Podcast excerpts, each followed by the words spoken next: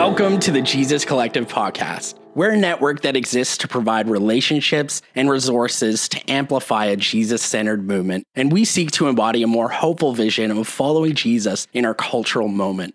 Join us as we learn from those who are looking to live out a greater Jesus centricity in their areas of leadership and mission.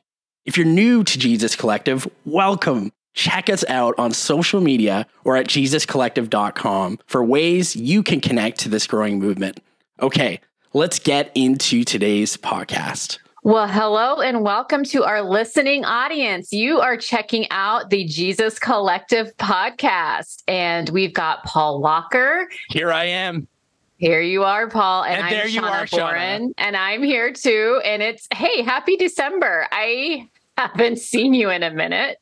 It's been a minute. I I miss our regular, almost two weekly check-in chats with all these I podcasts. know, But I like you've been quite busy with life, right? Like a lot of Oh, stuff going on behind the scenes. Um, I need a nap, man. I need a serious, prolonged nap. Um, yeah, I don't know. Like, I hear people in the world talk about just the chillness of December and just being able to lean into like family and activities. And I'm like, I'm sorry, what? What chillness? What is that?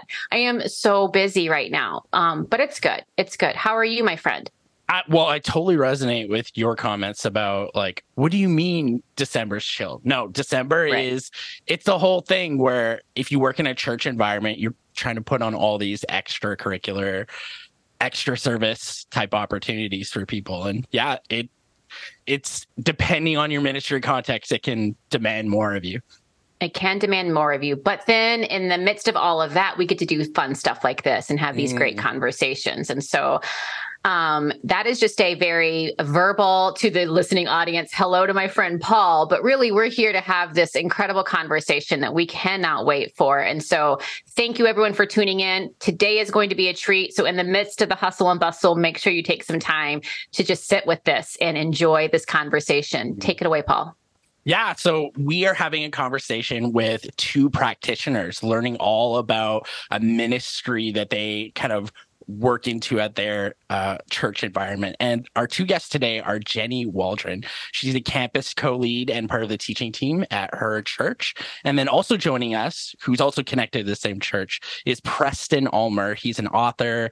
Um, also does spiritual formation, direction, and ministry leader. You might have heard of Preston from his work in Doubters Club, but now they're both joining us today to talk about this thing called Jesus XP, where we're pulling up a chair to just listen from some of their experience with this unique ministry offering that they're doing at their church. So, welcome, Jenni. Welcome, Preston. Thank you guys for being here. Woo! And I'm just gonna us. say, I'm just gonna say, I'm Jenni is way more impressive than Paul has led us all to believe. It's like Jenni is this, and then Preston, which also is impressive.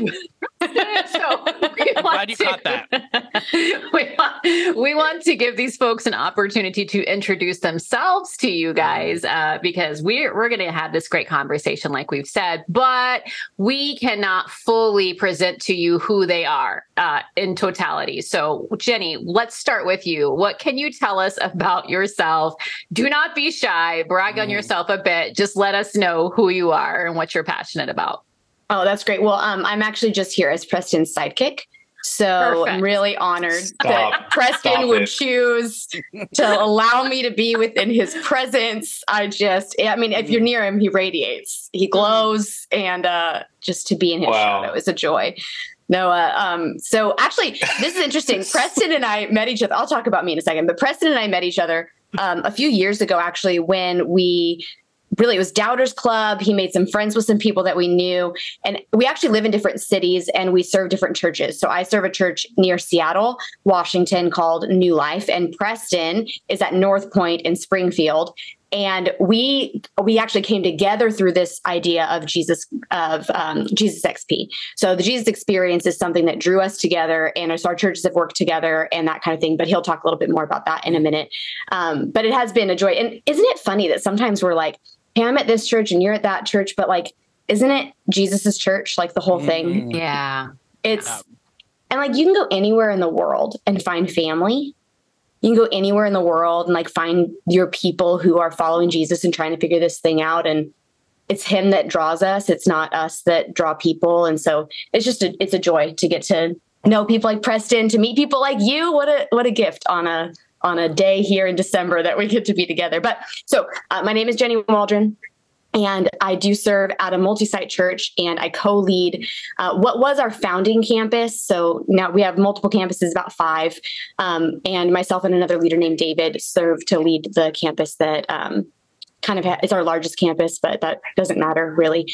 But it is fun for us to spend time seeing what it is that Jesus is doing in our community. I'm kind of in a newer role, but I have led our teaching team for a number of years. And so we have live preaching at all of our locations. And um, I put together our teaching series uh, work with our teams on theological papers and positions and all that kind of stuff. And so every week it's really fun. We get together with everyone who's going to preach and we just have a moment where we open up the scriptures and say, What is Jesus saying to us? And sometimes I've written a series and then we just change it because mm. Jesus is saying something new or people need something new. And so overseeing and facilitating that process is probably just the my favorite part of my job. But there's all kinds of other fun things as well. Um, but I showed up. Some people have different unique experiences where they're like, yeah, well, I've done all these really impressive things. And it was funny. I was talking to a friend and I'm like, I don't even know why anyone would want to listen to me. I'm just like a girl who met Jesus and then showed up at a church and I've just been there 18 years. Mm-hmm. And I just am seeing him do incredible things in me and in my family. And uh, I was 17 when I showed up at New Life, and mm. I had been raised in the church. My dad was a pastor, and I had rejected faith, mm. but then had a really powerful encounter with Jesus. But I couldn't, I couldn't fix the dissonance that I felt between Jesus and the church. Mm. And so I was like, I don't, I really, I'm super into Jesus, and I yeah. really think the church is a mess. Yeah. And I had good reasons for that. Um, for sure. Uh, I showed up at New Life on a Sunday night. We had well, no campuses yet. It was just this little Sunday night church. And um, it was the first time in my life that a church just, I felt like, preached Jesus. Mm. The series was called The Jesus Apprentice. And it was about how we can follow Jesus as one of the 12. And I just really felt like it was true like Jesus wanted me to follow him like that. And if that was what this church was after, then I wanted to be after that too. And so at the time, my boyfriend and I started going there. We ended up getting married. We've now uh, been married for 16 years and we've been serving this church for 18 years. And it's just been really cool to see how new things that Jesus is doing have birthed where we are, but then they get to go out all over the world, which is where it kind of like leads to Preston because I do think this is true. If you're doing stuff in your life, in your ministry, that isn't about building your own kingdom, then what will end up happening is more people will be able to be included. And I think this is true of Preston's work with Doubters Club. I think it's true of the Jesus experience that we're going to talk about today. It's just our faith in Jesus our discipleship to Jesus, our apprenticeship to him was meant to be attractive and it was meant to be contagious and it was never meant to fit within a block, you know, a box or one organization. And so this this work is really important because it has to cross the lines. So that's all I have to say about that. Now, oh Preston. my goodness, like Jenni, I, I we're not so going to let you get away with just yeah. that. That's all I have to say. No, ma'am. We that was so. The rest of this is just going to be Preston no, I'm just on this call to hear her talk. Oh That's my why lord! I'm here. My goodness. So I love your Oh, story. gosh. I just yeah, Yeah. There's I almost want to just now uh, we have to like bring you back and do a separate podcast just about your story because like there's so much in that that I just think resonates with folks in our time like that the way you describe like I knew I was in Jesus but I didn't know what Yep. to make of the church that Yeah. that's so many people that are leaning in Jesus collective for us Yeah. Well, and what's interesting is, and this is what I think is also true, there is this sneaky thing Jesus does, though, that the more you get to know him, the more you just fall in love with the people that he loves. Yeah. So now I would say I think that the local church is God's plan A to bring healing to the world. Mm. But, and the fact that it's complicated is actually part of it. But I think that that's that's the work we have to do together. Is hmm. how can those things both be true? yeah Oh, that's such a good word. Yeah, that's All right. stuff. I mean, I, we could talk all day on this, but we could, like but we gotta, yeah, we to got move we over have to another guest. Yeah. We and Preston, as as you were introducing yourself more fully and sharing with our listening audience who you are, I would love for you to also include uh, a little bit about Doubters Club for those who are listening who maybe are like, wait, what? What is that? I don't know. Um, Sure. Is there a club, a Doubters Club? I need to be a part of it. You know, so if you could just Sure.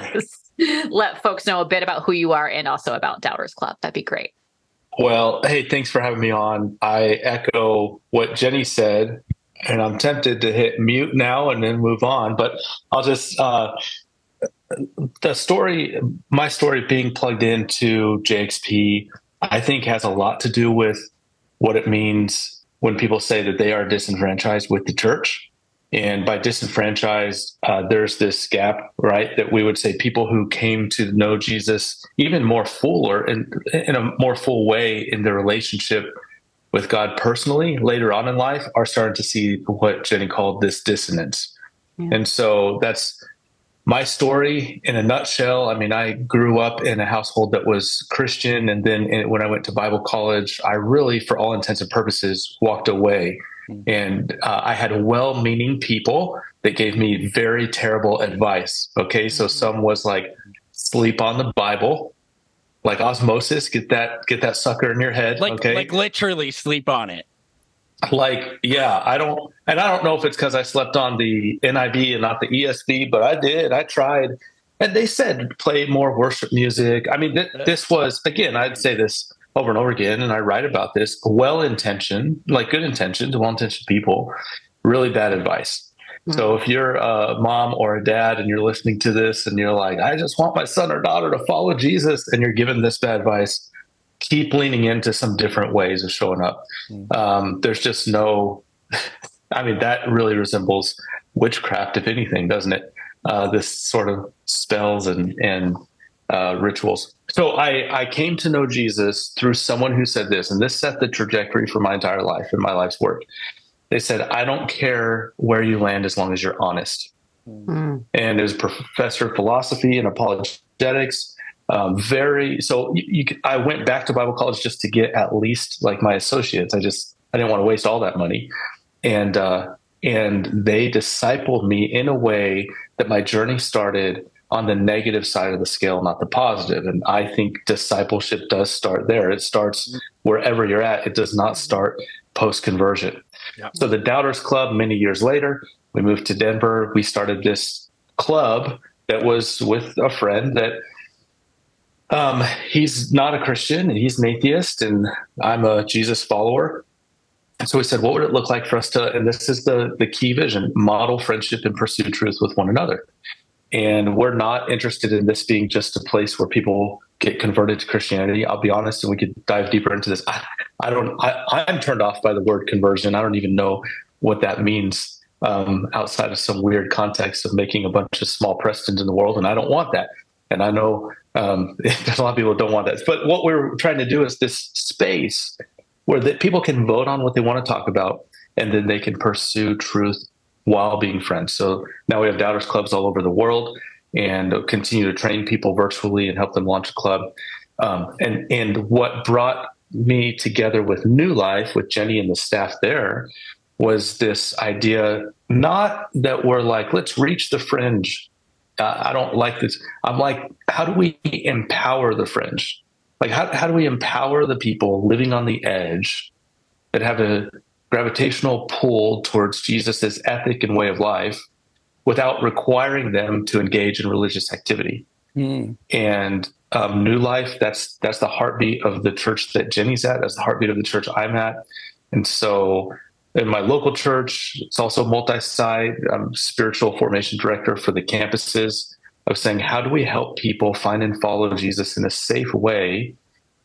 Because everybody has a different spiritual temperament, um, but that doesn't mean that we should be turned off by it. And so, um, JXP, the Jesus Experience, really is in my life, it's that second stage from I'm I'm an intense doubter and skeptic to I'm curious about what it would be like if I was one of the 12 followers of Jesus. I'm curious. And so it just would make sense that I would say, yeah, let's add that to how we live our lives. And so I think in my life work, I'll, I'll just, if the, it's called the Engel scale, right? If zero is salvation and positive 10 is uh, Billy Graham, you know, positive 10 fully surrendered. Um, James Engel in the 70s said there's a negative side, there's a negative 10. And I think for my life, I just want to put everything in place that I'm able to help people go from negative 10 to positive 10. Mm-hmm. And uh, so that's where JXP fits in that really well that's i love that beautiful like articulation of like the dynamics of negative 10 positive 10 because i do think like one of the realities of a like post christendom context is that many people that we meet on our, on the streets of where we live if you're in north america mm-hmm. for sure start at negative 10 like and, and yeah. i think for many church contexts how we learned to do ministry was to start at zero and I mm-hmm. so mm-hmm. appreciate that articulation. I, I want to hear more from both of you. Both Jenni, you're at New Life, and uh, uh, what was your church again, Preston, that you're serving at? It's at North Point, and right. people are like the one with in Atlanta, and the answer, short answer, is no, no. Okay. But it is called North Point. Yeah. So I just want to understand, like, because you guys are running this Jesus XP, you're kind of giving some shape to it. Help us understand what's true of your context. What sort of folks are you observing, like, lean into this? What's true of them? What's true of, like, hey, this is a broad picture of, like, we're noticing these kind of people are showing up at this thing called Jesus XP. Mm.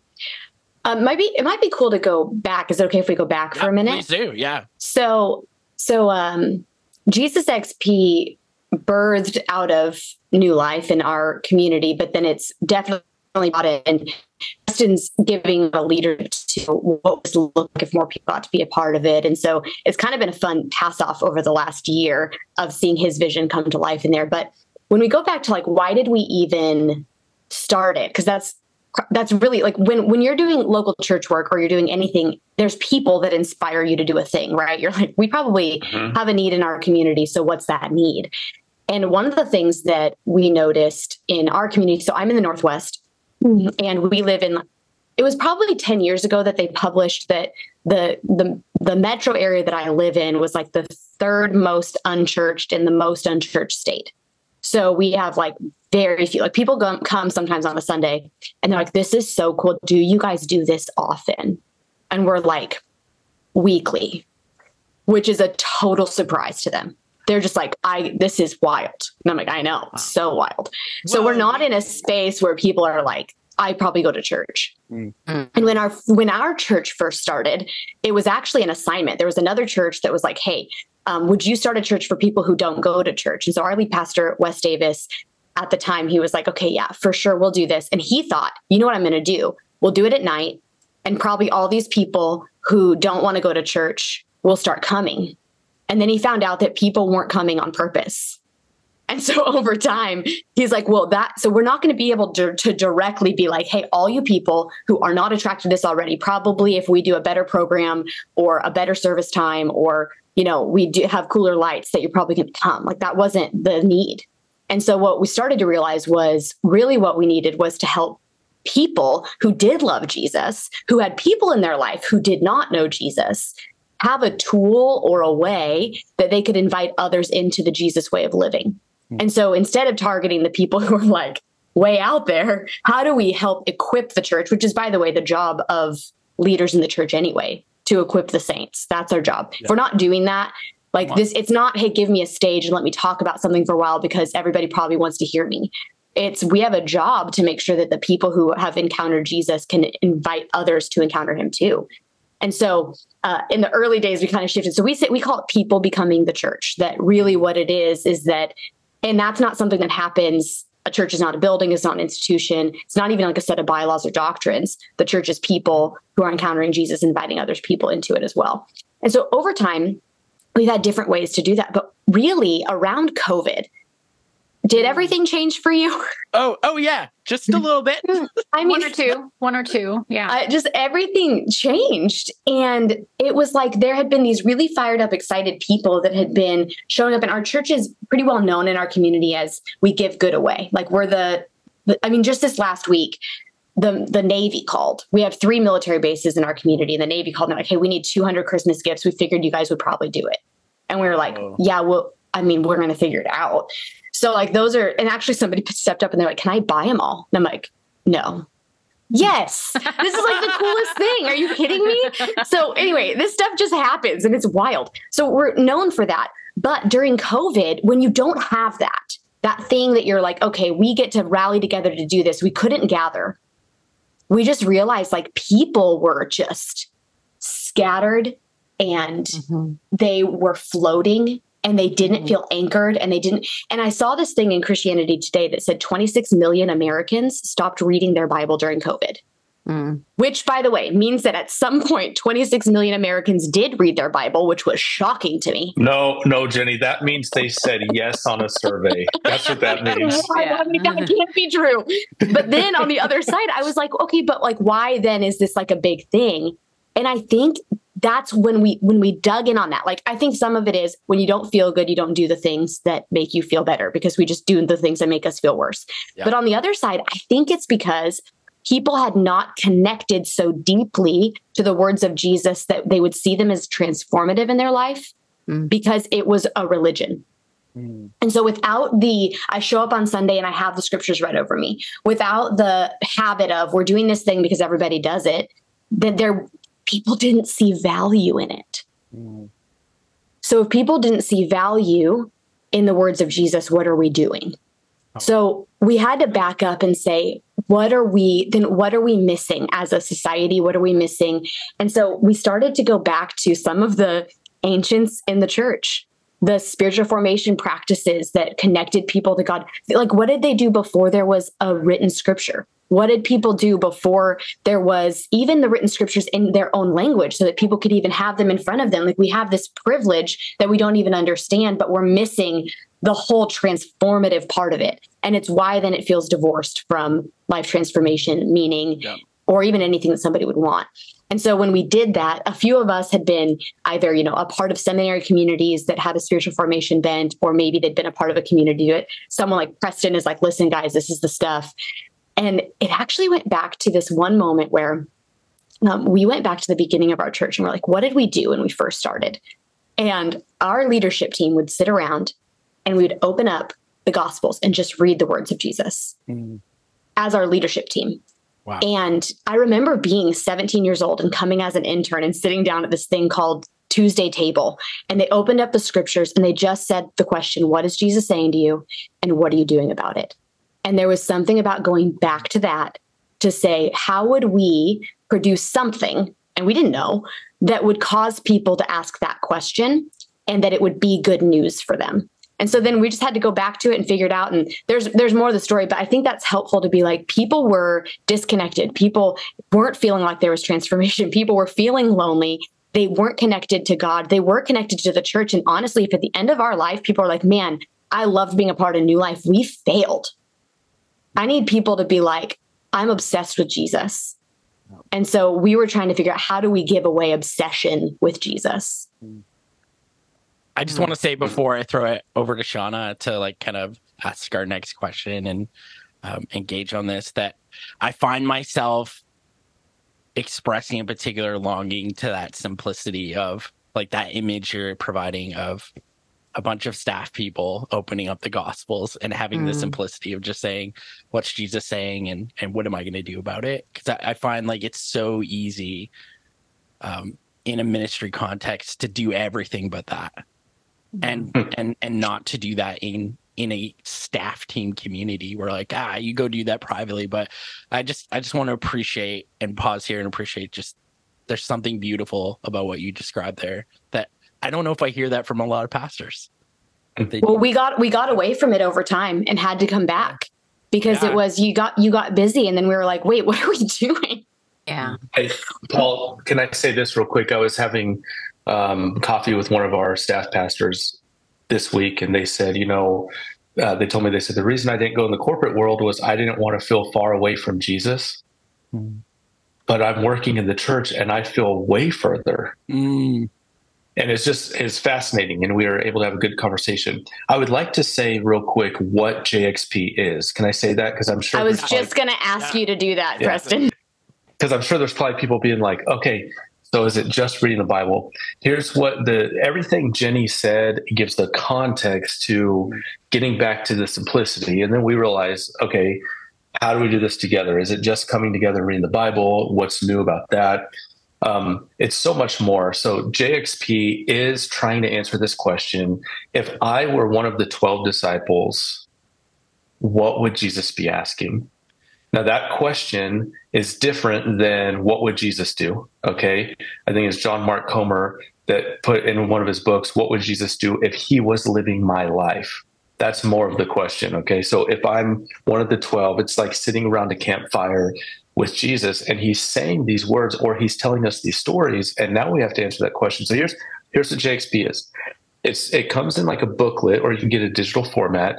And this is not a sales pitch as much as I'm hoping this is compelling to people to get back to some original um, ways of changing the stories we believe about God and about ourselves and to do that in community. So it's in this packet and it's broken up really into chapters, like one to two chapters a week that you're going to read and it's based in biographies of Jesus Matthew, Mark, Luke, John, and then Luke volume two, which is Acts. Okay. So it's just that. JXP is not in the book of Revelation and Genesis and the Torah. It's not that. Just the biographies of Jesus. And you'll read almost a chapter together once a week with a group. And then you'll practice Lectio Divina, where you're going to go back and you're going to reread three times one small portion of that passage and you're going to be seeking how is this changing the way I think, the way I feel, and what I would do head, heart, and hands, selectio divina. Okay. Um, and some people, especially outside of America, would be like, oh, yeah, I, I'm familiar with that. But if you're not familiar, that's actually rooted in the ancient church. And then there's going to be some questions that you ask each other. Uh, we just asked this question this semester with one of our groups, and it was we were reading about Pentecost and you never know what's going to happen when you read about Pentecost and the tongues of fire and all this stuff. And one of the questions was, so what do you think the 2,000, two to 3,000 thought they were joining that day? Mm-hmm. And you're like, well, I don't know because I've only been taught the whole speak in tongues or church membership. And it makes you get in the skin of a disciple, like you are a disciple now uh, which is what we should be. So there's questions, and then there's a practice for that week, and the practice is like the key to JXP of what you read. There's going to be ways and encouragements of how you can now practice that. And so there's just everything from a thought audit, which sounds weird, but if you've not audited your thoughts, that's an incredible way of doing it. To practices in communion, not with wafers and um, a few drops of grape juice, but with a whole meal like you are meant to do, to sitting and listening to Jesus in different ways, to giving good away. So, JXP, you get together on a weekly basis, you read the Gospels or biographies of Jesus, practice Lectio Divina, you ask questions, and you practice it. When you come back in, the way that you start that next week is you do a check in. And the check in goes like this it'd be like, Shauna, how was it for you as you followed Jesus by doing this this week? Mm. And you get to go, well, I've never tried it, and here's what it was like for me. And so that's JXP. And you can imagine the more you do that, it's actually, I've had people all the time, every time I talk about JXP, they're like, but what about the whole Bible? Aren't you Bible people? Like, aren't we the whole Bible? And we go, well, outside of Jesus, the Bible won't make sense. Oh, Come Yeah. And so if we can increase our Jesus lens this is not meant to supplement your Bible reading. So feel free to read it through in a year if that's your jam. Okay. Yeah. It's not my thing, but if that's your thing, go for it. Yeah. But as you do, you now read through the lens of a Jesus looking God, and that will drastically change. And and I would argue this in a non-legalistic way. We've just gotten to the point where we don't um, walk with Jesus that often. We're really good at talking about him, but walking with him. And so we're kind of going back to that. That's JXP. So that's the Yeah. Jesus experience. Love that. I'm glad that you uh, unpack that for us a bit, Preston. And since already in our conversation, we're like plowing along, hearing some really great stuff, but then we got to like, oh, let's let's let's back it up. I would love for you to explain to your audience because I'm sure they're hearing, you know, Jenni is in the Pacific Northwest and you are in Hmm. Colorado, but you guys are doing this thing together, and like a lot of it kind of developed through COVID, and it's all sounding amazing. But like, how in the heck did like okay they can't see my fingers coming together but like how how did you know um where jenni is connect with where you are and then you guys are doing this thing together and how that spread Sure. so if you could just like lay that out a little Sure. bit i think that would be helpful Yeah, I used to be before I was on staff at the church I'm at and and doing Doubters Club more fully. Um, I was on. I was a director with a church planning movement called the Church Multiplication Network, and that's how I connected to Wes. Who's uh, is Wes still is the title lead pastor? Jenni, New Life Sure. leads the way on new titles in a really good way. I mean, that's a Sure. He's he's the we call him the new life lead. He's the new life Okay. lead. Yeah. So so Wes, yeah, he started New Life. Okay. And um and so that's where I got connected with him. Don't don't get sour over this, but we almost moved to Seattle. We almost did. Guys, I tried. I need to tell you the full court press that I put on Oh. Preston Ulmer. And I was just like, if you just, but here's the thing doesn't Jesus know like that probably this needed to be more spread out? But I'm still a little sad about it. And every once in a while, I'm like, there's still room. You can still come so I it's- bet, Still I let bet, people I bet in. Preston. I bet Preston gets these like really great gift baskets from New Life all the time, and like no, I did. like, no, to- I did for a short time. I don't anymore. There was a little bit, there was a little bit of courting. But I will say that Preston and my husband have some shared loves. And they and then he and a few people on our team go on some trips. And so we're we're great.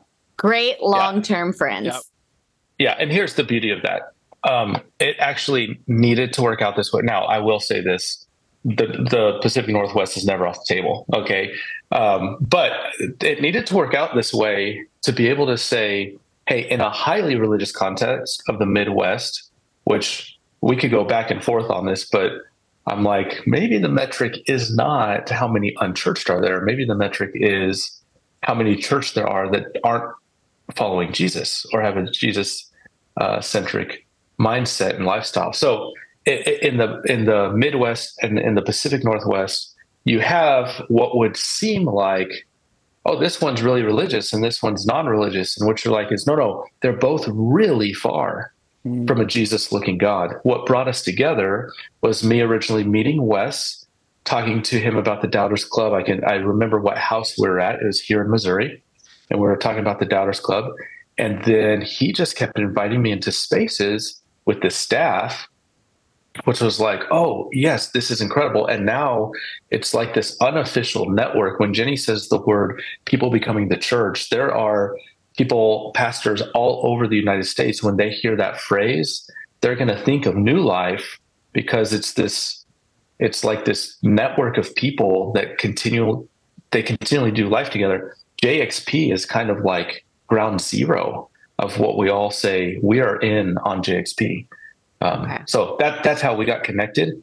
awesome Yeah. awesome and i have to just apologize because for some reason i put you in colorado but you're That's where we started the Doubters Club. Okay. That was Colorado. Yeah, yeah. Yeah. All right. I'm, we're just we're all trying to move you, Preston. We're trying to get you to different Listen, locations. I know. have oh. first dibs. Okay. okay, okay, that's true. You've put in the work. I, I I have totally- first dibs. I haven't got a Get gift in back line. in, in a while. So Well. I'll remedy that. I sent a text a second ago. No, I'm just kidding, but I There you might. Well, they love say the Son of Man has no place to rest his head. It seems Preston has like. Oh. we're just trying to figure out where the heck. Oh this? Lord. oh, Oh, my no. goodness. No. Preston, I how can't- much do you love that? Uh, That, I just I, I would ask we take that on podcast, but I know you won't. So I know it's a great joke. It's a great joke. I I live for my cheesy jokes. Like dad Uh-huh. jokes are. So So that was well placed. That was well placed. Uh, oh, My kids wouldn't have gotten that. That's not a dad joke. That's just a good pastor joke. good pastor joke. Yeah. Good. Well, let's let's kind of like dive in a bit deeper. Like, so I, let's imagine a scenario where Okay. I don't know anything about Jesus, and I show up at one of your Jesus XP events. Uh, let's say you're going through like the Gospel of Luke or something, because that's one of your resources. Tell me Mhm. what Like pick a passage, tell me what I'm going to experience. Like I walk in the front door, what happens next? Tell me what's going on. Well, we light candles. And no, I'm just kidding. I'm just thinking how we, I was like, how wow, I. I gotta go. I don't know what's happening. we had our last JXP. We are going through this is close enough to Luke. It was Acts, Hmm. um, chapters one through eight.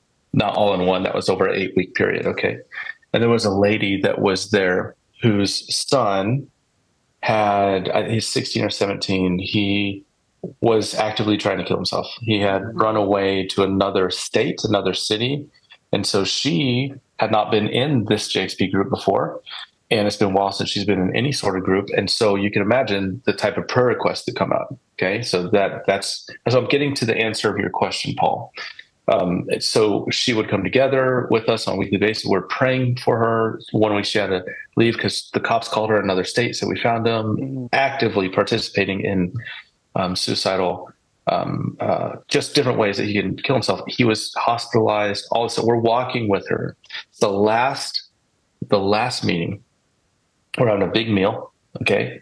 Kind of a friendsgiving, a way to practice communion. The practice was communion for that one. And so we have this friendsgiving, and in she walks with her son. So to answer your question, her son had never been to anything like this. Wow. He'd never been to JXP. He doesn't know what JXP is. He walks in, and what we're looking at is a life that we've been praying for and the preservation of this life and this relationship. He walks in, and we all say hi to him. Can we get you some food? What would you like? And then we're able to talk about hey, as we follow Jesus, this is not easy, but there's nothing better we can give our lives to. So, what has it been like for you as you follow Jesus in this way? And being specific was so helpful because he's able to hear, well, these people aren't just like praying or going to church. This is totally, this is a paradigm shifter. So, people are talking about giving good away, they're talking about selling their possessions. They're talking about inviting people. They're talking about family relationships that they're trying to reconcile finally after 15 plus years. Wow. So her son comes after him, up to me, and then we read the Bible together, and you know, and her this group will start up again uh, in a few months, two months, and uh, she comes up to me, or he comes up to me, her son, and he says these words: "This is what I've been missing," and wow. he's like, "Can I please come back?" I'm like, yeah, of course. Of course. And I think what he's missing is this group of people that there's no leader. We're all just following. And we're looking and we're questioning Jesus at a very authentic level. So that to me, hopefully would paint a picture to anyone listening that would say, what is it like to walk into a JXP group? Um, it's like walking into a group where people are like, we believe that this man's still alive and he's still talking to us. So, Jenni, mm. take it away. Mm. Uh, Preston, I think that's just so beautiful. And one one of the things that I tend to hear whenever anybody participates in Jesus XP, which by the way, um, can look really different in a bunch of different environments. And so I, might, might share just a little bit of a couple different ways that we've mm. also engaged, if that would be okay. But that would Absolutely. be more more than yeah, almost almost always there's food. So I'm trying to remember a Jesus XP group that I've been a part of that didn't have food. There's just something really leveling. Um, I always joke that if we're if we're eating, no one can talk the whole time so like there is like some power in that especially when you have personalities like me in a room that i'm like i probably have some things to say. Would you like to hear them? You know jenni one of the things we've said i don't think i've told you this but our group uh, started saying is the gospel moves at the speed of hospitality and they got that out of acts 1 and 2 yeah so keep good. going yeah. But i think that we should add that to the jxp repertoire for sure. That's great. Yeah. And, I, I, and I, if I could just make a quick comment, yeah. what I love about the food piece, especially like as you're just naming the practices of Jesus, is like I think it was Walter Brueggemann that made the comment that in the Gospel of Luke, Jesus moves from table to table to table, and I just love that you're centering a table again. That's beautiful. Mm-hmm. Son of Man came eating and drinking, and they got him in big trouble. So I think there's this power to um, sitting at a table, and then. Uh, and one of the things that that Preston said that I think is really important is the lack of a really clear leader is really important to Jesus XP. Okay, say So more if- about that. if we have Yeah. anything, you would have people in your group that would be um, a guide personality, and it's not a title; it's a personality. I think that's really important because if you say, "Hey, you're," but you know, every every story has a guide, right? There's like a Yoda, there's Obi Wan Kenobi, there's all these good things. There's Dumbledore. I don't know who are making angry about all these wonderful references, but anyway, you've got these guide people, and usually they're older, usually they've had more experience, but not always there's just something about somebody who thinks I would really love it if you could encounter Jesus. So you need at least one person in the group that would want that for other people. If you have that person, it's going to go great. And honestly, most people become that for each other. So that's the power of the group is then everybody starts to see themselves as a guide for one another that we're walking through this together. And at first we tried to formalize that process and then it got weird. So I don't know where Preston's going to go with it in the future because he's kind of taken this leadership to the next season and maybe it'll be more specific guide training and things like that. But um, in the beginning, we were like, yeah, we probably need to like name all these guides. And then as we did it, it just became really clear that there was this personality in the room that's like, I really do want people to experience Jesus. So that was really powerful. Um, and it's if if pastors specifically, because I've talked to a lot of pastors about Jesus XP, they're like, but where's the content? And I'm like, in the gospels and it's it's like one of these now there's questions there are practices but what there isn't is like long commentary sections. You're not going to have like oh i need to read a whole book to do this thing. And the point is you don't have to be elite. Mhm. and i think that sometimes we want materials for groups or things like that for churches that allow us to almost okay i'm going to say this in a strong way but i don't i almost mean it. I probably mean it. I think we really want it because we want to retain control Mm. and we want the power of I actually I went to college and I really can tell you what's good doctrine and bad doctrine. And there is something powerful about Jesus XP that really just moves everything back and we're looking at the words of Jesus Mhm. inside of community to interpret what does this mean and I love what Preston said in my life today. Mhm. And so there is this power of what is what did this mean to the first readers? What does this mean about Jesus? And then what does it mean about me? So those are kind of the the process that people go through. And I think it's really powerful. But um, one of the powerful things that I love is yes, reading the words of Jesus, but the practices are really empowering for people. Especially if somebody doesn't have a big faith background, and even opening up the Gospel of Luke, while it might be the safest thing for them to do in the Bible, that is still feels like that's the part I don't want to do. But Absolutely. everybody, most people are like, I think I could be more spiritual. So the idea of spiritual practices gives people the opportunity to say, like, I could engage in that in a part of myself that feels starved, a part of myself that feels lonely. I mean, we are in a loneliness epidemic. Yeah. Multiple countries have elected ministers for loneliness to their Yeah. governments. Yeah. So people need this connection. And that's what this collective practices, collective sitting, it is meeting the deepest need of humanity right now. Mm. And I'll tell one story because Preston's got this one on this side, right? This like, how about just like a church, a church girl? So there's this woman who's a part of our church, and she's been a part of church forever. And she was in my Jesus XP group um, probably two years ago. And as we were sitting in our group, uh, we did sometimes we've called it evening prayer and other times we've just called it the prayer of examen which is what it is if you're familiar with spiritual practices. And that was the practice for the week. And so if you're unfamiliar with it basically at the end of your day you go back you play your day like a movie and you notice the places where you leaned into the way of jesus and the places that you didn't.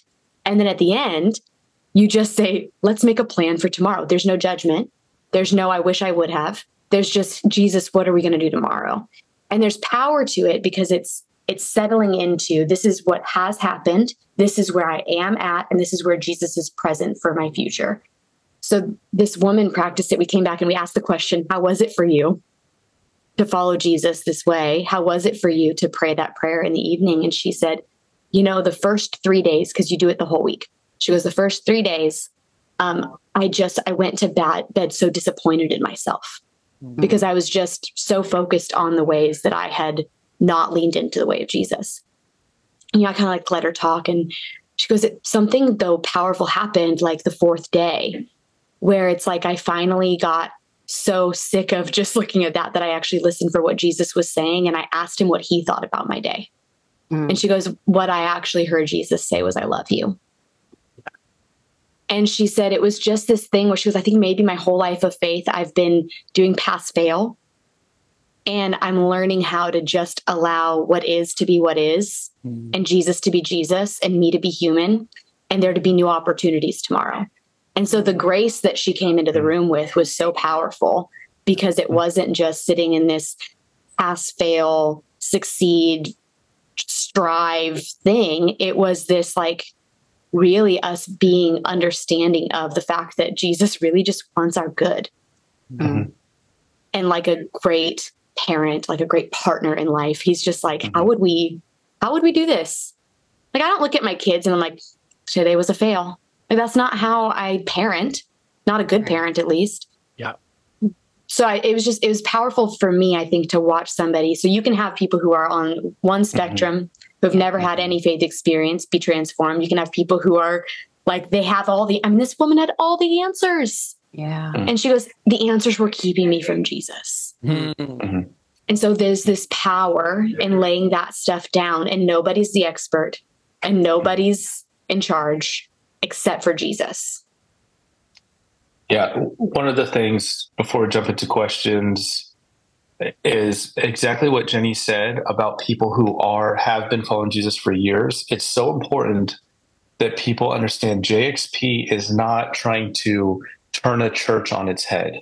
Okay, maybe no, the Doubters Club's not even trying to do that. Oh, I mean, but I could see how it'd be viewed that way. JXP actually is integrating itself into the life of an existing local community and it can work in any paradigm. So Jenni and I both lead at multi-site churches. Our churches have engaged in JXP probably more than any churches that we're aware of and it has worked. And it, at North Point, we even integrated it into the small group model. We call it JXP, but we're saying, hey, your JXP guide, and there's a guide training, and there's, and it's become our thing. Like it is the thing here for our groups, church planters that are trying to start faith communities. I think this is it fits perfectly with what Jenni was saying with how New Life got started. It, JXP works and integrates itself into any model, even into households. And it's important people realize you can do this with your spouse, you can do this with your family. There are so many things, ways to use this. It's the beauty of JXP. It engages the religious person, it engages the skeptic, it engages the spiritually wounded, it allows it to take place. The key to all of it is the table. Mhm. It's the table. If you're trying to do JXP as some sort of seminar or conference, it's not going to work. It moves at the speed of hospitality. It's the table. And the reason it's the table is Jesus sat at tables with disciples. And when we do that, we feel his presence as well. And Good. so I just want to I just want to echo what you're saying, Jenni, the impact on on a religious mind Mhm. through the context of a church um, that people could realize, oh, I could I could put this in my church. Of course you can. I mean, it's Jesus' church, but we know how people talk. Yeah, I can. Of course you can. So You know how I get about that. Okay, but quickly, just and, and this I'll so fast. Some of the ways that we're currently using Jesus XP. So Preston's church has a system. We are the most ADHD church in the world, and so Love we we go all in, and then we're like, let's do something else, and then let's go back. So we're going to do a series on the Gospel of Luke here this next year, and we'll probably go all in on Jesus XP for our groups for that because there's a great resource for that currently what we do with Jesus XP most, those, there are groups that are meeting all the time. But the most that we do is actually, I love that you brought it up. When I meet with a couple for marriage counseling, I hand them Jesus XP Hmm. because I'm like, this is, if you read the words of Jesus together and practice the way of Jesus in your marriage, it would transform you. Wow. When someone gets baptized, we give it to the person who baptized them and the person who's being baptized. And we're like, do this together. And maybe even with all these people who are getting baptized when people come to our church new and they want to form a group, it's the first group suggestion resource that we give them. We're like, try this. Because what it will do is it will immerse you in the ways of Jesus. So then when you go into any other kind of content or any other kind of thing, you'll have this foundation. Mm. Anytime somebody comes to me and they're like, I just feel disconnected from God, I'm just like, this, let's try it. And so there's just these these ways that people and I love that you talked about church planters because I just think if every, what if every church staff in North America just started reading the Gospels and practicing the way of Jesus as a team? Come on. Would that transform our churches? Come on. What if what if I didn't waste so many meetings, you know, talking about should we Yeah. put candles out for Christmas? You know, that kind of Well, like- and I'm like, we can make plans, but like, also, why are you coming up with new leadership trainings? We have some great ones. We have like the greatest leader in the world in Jesus. What if we did that together with our teams as a priority and then start to see what would it look like for us to do all the other things that Jesus will lead us to do? I love it when the guests we're talking to get, get to meddle in and they don't even realize they're doing it. So I think that's fantastic. And I think that's a good thing. What I what I'm hearing from you guys, I'm just I've been so engrossed in your stories. I love that we've had really like opposite spectrums of an experience that you've shared of the people who have experienced um, Jesus XP. Uh, but it sounds to me like you're just you're you're leveling the playing field and you're making sure that table is big and grand. And so that anyone regardless of maturity in their faith new in faith no faith they can come and encounter jesus. That sounds so inviting and so incredible. And then you're giving them tangible tools to walk it out in their life. And so that just sounds like a win win win. And so as you think back over the last couple of years it sounds like there have been a lot of those we're just going to call them wins uh, for lack of a better uh, word but what has been something that has surprised each of you in your context as you've had these experiences with folks I have such a quick answer, and then I'm going to give it to Preston. Um, men in their 50s love this. oh okay. And I can never find something that men in their 50s love. and I don't know Star Wars. is I that don't know. funny. Yeah. I just like in the church, it's like they're so opposed to all the things that are like, I need to sit like because it's not it's it doesn't have to be feely. Now it can. Yeah. It can Yeah. get feely.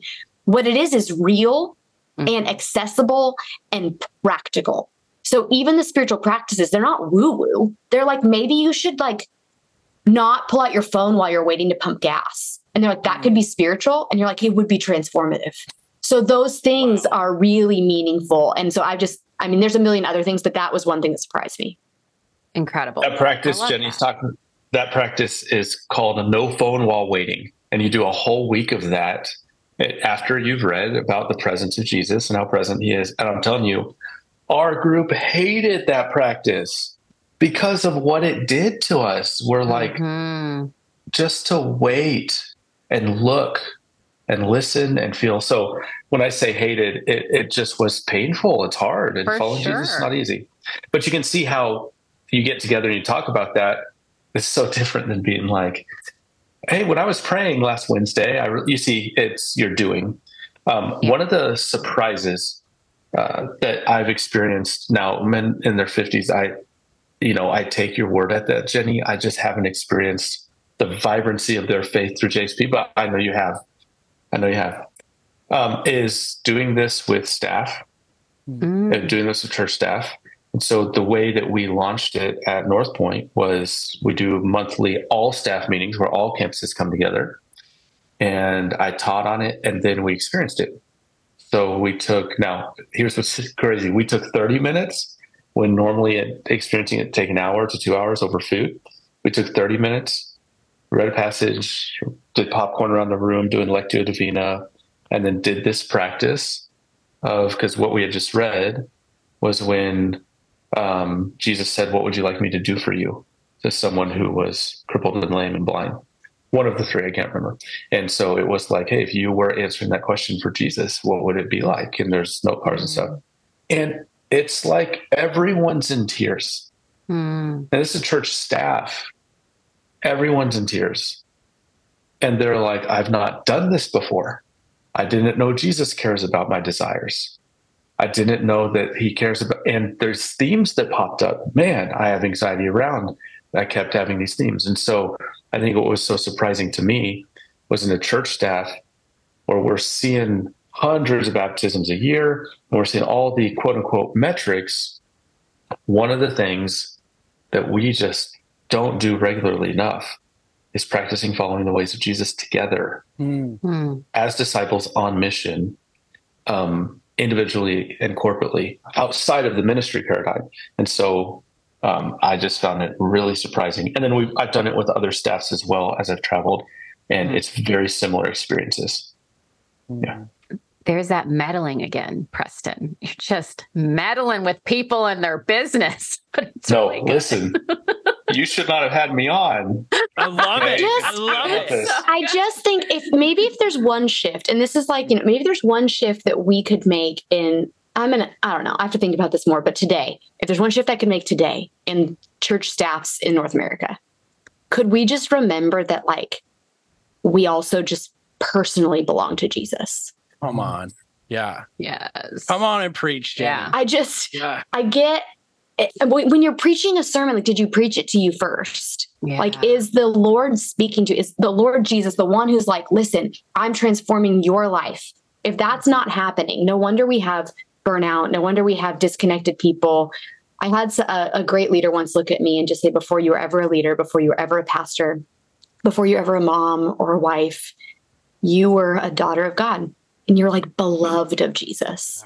And I just think leading from that place would change a lot. And Jesus XP, I think, does that for people as it puts you within the presence of Jesus to remember your belovedness. Mm. I love it. So good so good. I, am curious as you just name some of these like amazing elements of Jesus XP as you're seeing it land with staff and land with people, like in your context. What do you think is like one of your most memorable stories as you like launched into this thing? You're like, oh my goodness, like that early first fruit of you're like, I already know we're we're onto something. Tell us like a a memorable story that that just like confirmed for you you're headed in the right direction.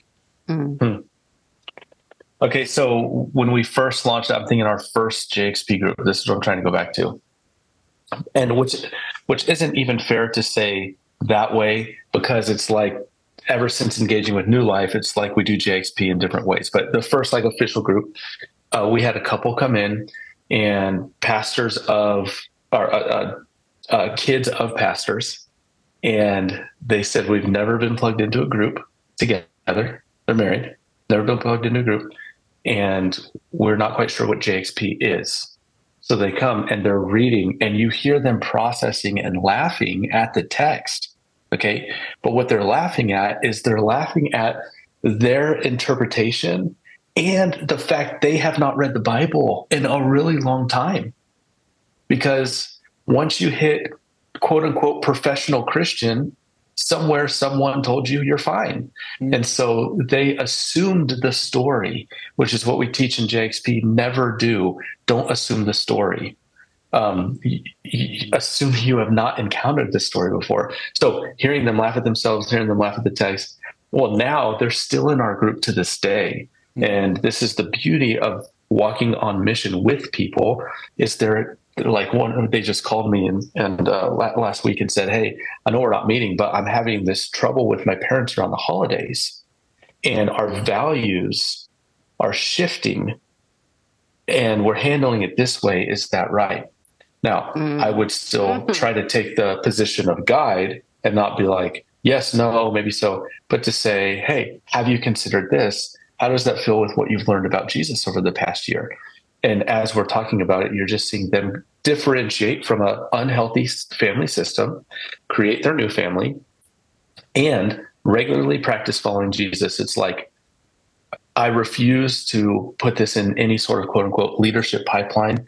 I'm not a, not a big fan of, of that language um, in discipleship preach. paradigms. Okay, because mm-hmm. we're we're like we're making followers, not leaders. But anyways, that's a whole nother podcast this for me is you're seeing people follow and uh, it's undoing religion for them.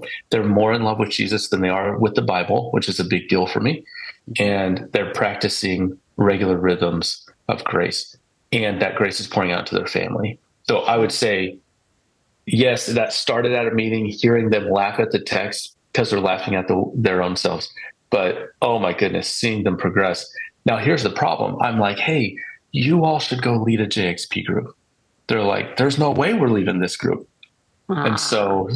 somewhere along the way, you have to wrestle with, okay, natural small group structures say you're part of it for a year and then you leave.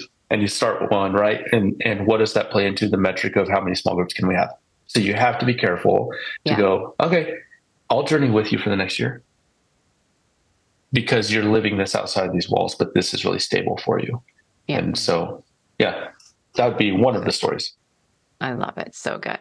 I am just hearing so many hopeful uh, things from you guys. Uh, and then I think to, you know, the year of our Lord 2023 and all that we are living in the midst of.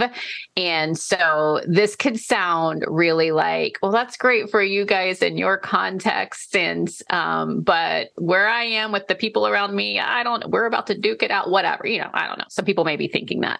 So what could you guys say uh, to encourage our listeners about where you are seeing hope in the midst of all, because it's not like you guys are just sequestered off and not experiencing life, right? That everyone else is experiencing, but somehow in the midst of that, some really cool things are happening. And so, what could you guys say to our audience about how you're seeing hope um, here and now in, in the midst of what you guys are doing? It's a great question. Uh, one of the interesting things is if you talk to any pastors, I, I think this is probably true collectively, but it's for sure true. I am. It feels like I have a whole new church. Yeah. Like, are the people? There were some people that have. There's old faithful. There's some people that are still here, but it's you know you look around on a on a weekend or in our group. I'm like, you are all very very different and it's new people and they're excited. I just I think there was a narrative during the COVID years and even before that felt like I don't know if people want this anymore. And I'm just more and more convinced that what they don't want is a program. What they don't want is something that you sat and planned by yourself. They want Jesus. People really do want Jesus. yes. And that's a promise he made. He said he would draw all people to himself. And I just think we can trust him on that one. Mhm. And so if we can figure out ways to to get, it was actually uh, I think it's George Fox the Quaker who said it would be enough for me to get people to the feet of Jesus and leave them there. Yeah. Mm. Like can we do that? And and I know that sometimes that as a if you're a, a church leader or a faith leader, you know, I, I should probably do more. And I just don't see that in the scriptures. I don't see that in what Jesus called. He just said, like, get them to me, bring them to me, bring them to me. And I think that that's, but we can't do that if we're not there first. And so one of the ways that I think, if you're like, I don't even know if people would do like, okay, I want maybe I'm really attracted to the idea of JXP. I'd love to be able to do this. I have no idea how how would I roll this out in my church? How would I do this thing? And maybe just don't jump so far to that. What if you did it? Mhm. Like, what if you got, and maybe you can even get people on your staff to do it, but you could do it. Maybe you're a follower of Jesus listening to this and you're like, how would I ever get the leaders of my church to think this was a good idea? Who cares? Mm. Get your people together, open up the words of Jesus, and practice his way and see what starts to happen. Because that's literally all that the early church did. And what happened is it grew and more were added and more were added. If you go through the book of Acts, it wasn't special. It was just Jesus and it changed everything for people. And so Mm. I'm seeing hope that when people stop trying to programatize, stop trying to make things wild, stop trying to put it into it must be this way, systematize, just let it go and just do it. And I think the more we're we say yes in that, that God will honor that yes, and more mm-hmm. people will come to know Jesus. I love it. I love it. Love it. Love it. I- Thank I'm you. clapping. I'm clapping, Jenni, because I agree. Shauna, am I allowed to meddle in my answer or no? Please I will do. Follow meddle. instructions. You can We- you can meddle. We could probably retitle our podcast the Meddling Podcast. 'cause The meddling I mean, when you- podcast. when we call Hardcore. ourselves- No. yeah. when we call ourselves Okay. Jesus Collective, Jesus is a disruptor. And I think yeah. uh, Okay. we either sit under him or we sit over him. And if we sit under him, he's gonna disrupt things in me. So Dang, say that again. We Okay. either sit under him or we sit over him. we, That's we not either sit under. Jesus or we sit over Jesus. And Yeah. if to follow Jesus as Lord is to allow someone as Lord is to say that person can tell me what to do. Mhm. And Yeah. I know that's like a radical, hard to hear thing in our individual individualistic age. But I think that's that's the curious thing we're doing. Like we're saying, I need something. I'm not put together. I have to apprentice. Uh, Yeah. This person's a master, and I'm seeing some interesting things here. Anyway, over to you, Preston. Same question. Meddle away. Well, you already meddled. away. Okay, here's here's what I'm really hopeful for. You ready? And let me explain myself. And if someone is like, I'm turning off the podcast, just don't give it like 60 seconds. I'm super hopeful. The church historically, about every 500 years, we're due for a giant rummage sale, right? By our practices and our methods and all that stuff. I'm super hopeful for the deconstruction movement we're in. Amen. I'm very hopeful. Amen. I'm not I'm not calling it destruction or deconversion. I'm I'm the deconstruction movement. I think Jesus was the original deconstructionist. Yeah. To be able to say, you've heard it said, but I say unto you, is to tear down and rebuild a new authority. I'm very hopeful that we're at a place where um, information spreading so quickly and is so accessible and voices are so heard through podcasts or or the like that we're able to say wait a second this doesn't look like the authority of Jesus and right now our cultural moment does still give a lot of authority to the ethics of Jesus and I'm hopeful for that I'm hopeful that the people now here's what it will take the church has to stop this us versus them crap we have to cut it out. That someone who's deconstructing their faith is not the enemy. They might just be our greatest ally at the table. Come on. Yeah. So this, I'm very hopeful for that. I know a lot of people will be like, "You're hopeful for the deconstruction movement." Like, yes, because I think Jesus' disciples lead the way. It's a discipline of a disciple, not an atheist. That's my core conviction. So that's where I find myself hopeful. Also, you should know that Preston wrote a book called Deconstructing Faith and, and Discovering Jesus, right? Isn't that how it's called? Deconstruct Faith. Yes, but Jenni, Jesus? this was not a plug for that. But yes, But I I think people should read it. And and not only that, like I just um I can't say enough about Preston. He he spends time with people, with Jesus. So you can spend time with Jesus or you can spend time with people, but I truly think like Preston knows how to spend time with people with Jesus. And when you do that, you're going to discover the places where it hurts. So that's where Doubters Club came from. That's where his book came, his newest book came from. And also, I think there's nobody better to lead Jesus XP into the next season but Preston.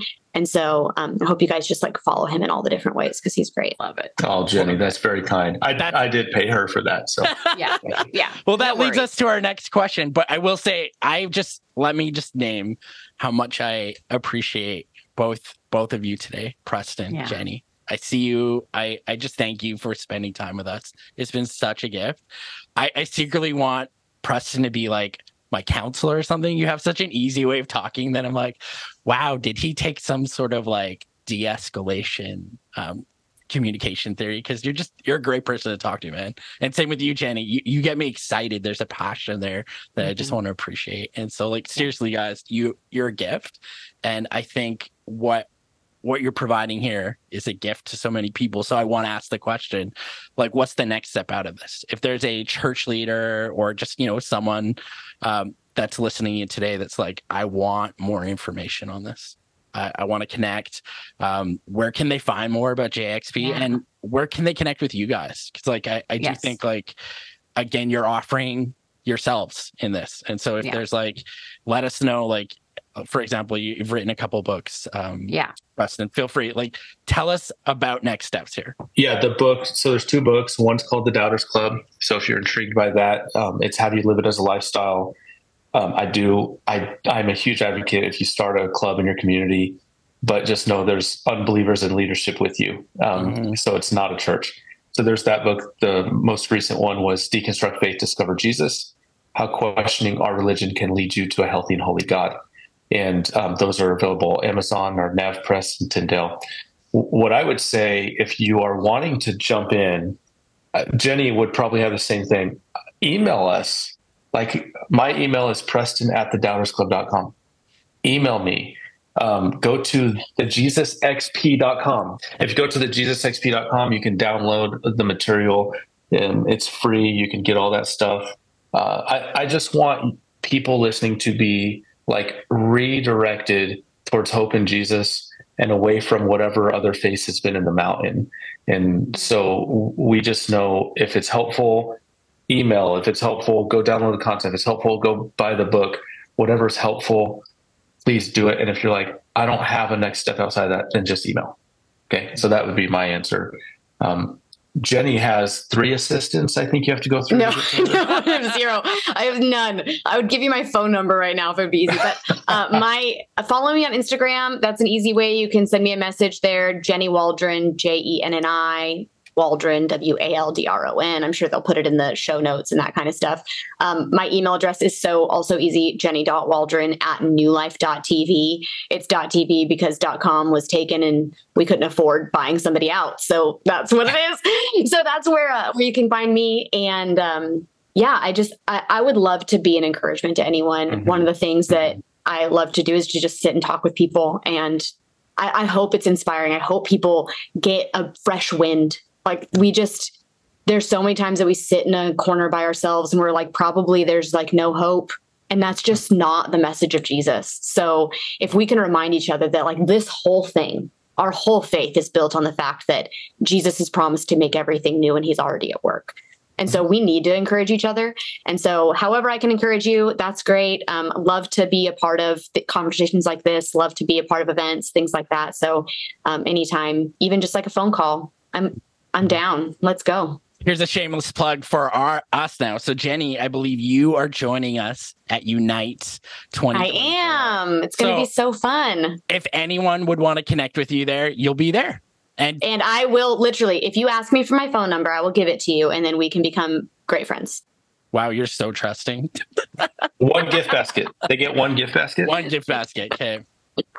I'll give you my assistant's number. I wish I had an assistant. I should really think about that. I don't have one either, Jenni. I think no one in our church has assistants. Now that I'm Same like, with ours. yeah, we work for people and with people that are like, you can you can book your own things and correspond to email. Think, I'm like, mm. most of the time, yes. Yeah, sure, for sure. I, I appreciate those software things that do it for me. Anyway, over to Shauna. yes, yes you yeah okay we're not going to go there um, seriously you guys thank you so much for your time for uh, your wisdom, just your vulnerability and transparency in what you shared. I think it was really helpful. Um, and ultimately, I just want to thank you for sharing your hearts. I think that um, our listeners will really uh, glean a lot from listening to this conversation. And uh, please do check out both of their websites. Hit Jenni up for her phone number. Check out Preston's books. Um, engage with what they've got going on. Again, the jesusxp.com for now. Maybe that'll change, but for now, you go to the yeah. Jesus X p.com to find out more. And these guys are just humbly here, ready to engage in conversation with anyone who has questions about this. Thank you guys for your time again. Thank you, listeners, for tuning in and for your engagement. And check out Unite. It's coming up. You can meet Jenni in person and maybe she'll drag Preston. Who knows? It seems like she can like get him to places if she tries hard enough. So thanks for tuning in, everyone. And we will catch you next time.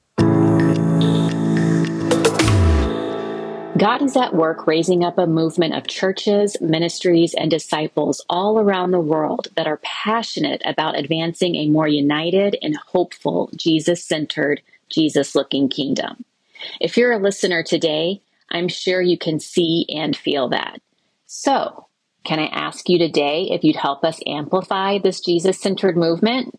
Can you share the podcast, blog, and social media channels? We are on a mission to equip a centered set vision of a church renewed by Jesus by investing in the renewal of its leaders. Would you consider making a financial investment in Jesus Collective today? Is anything stopping you? If not, go to jesuscollective.com.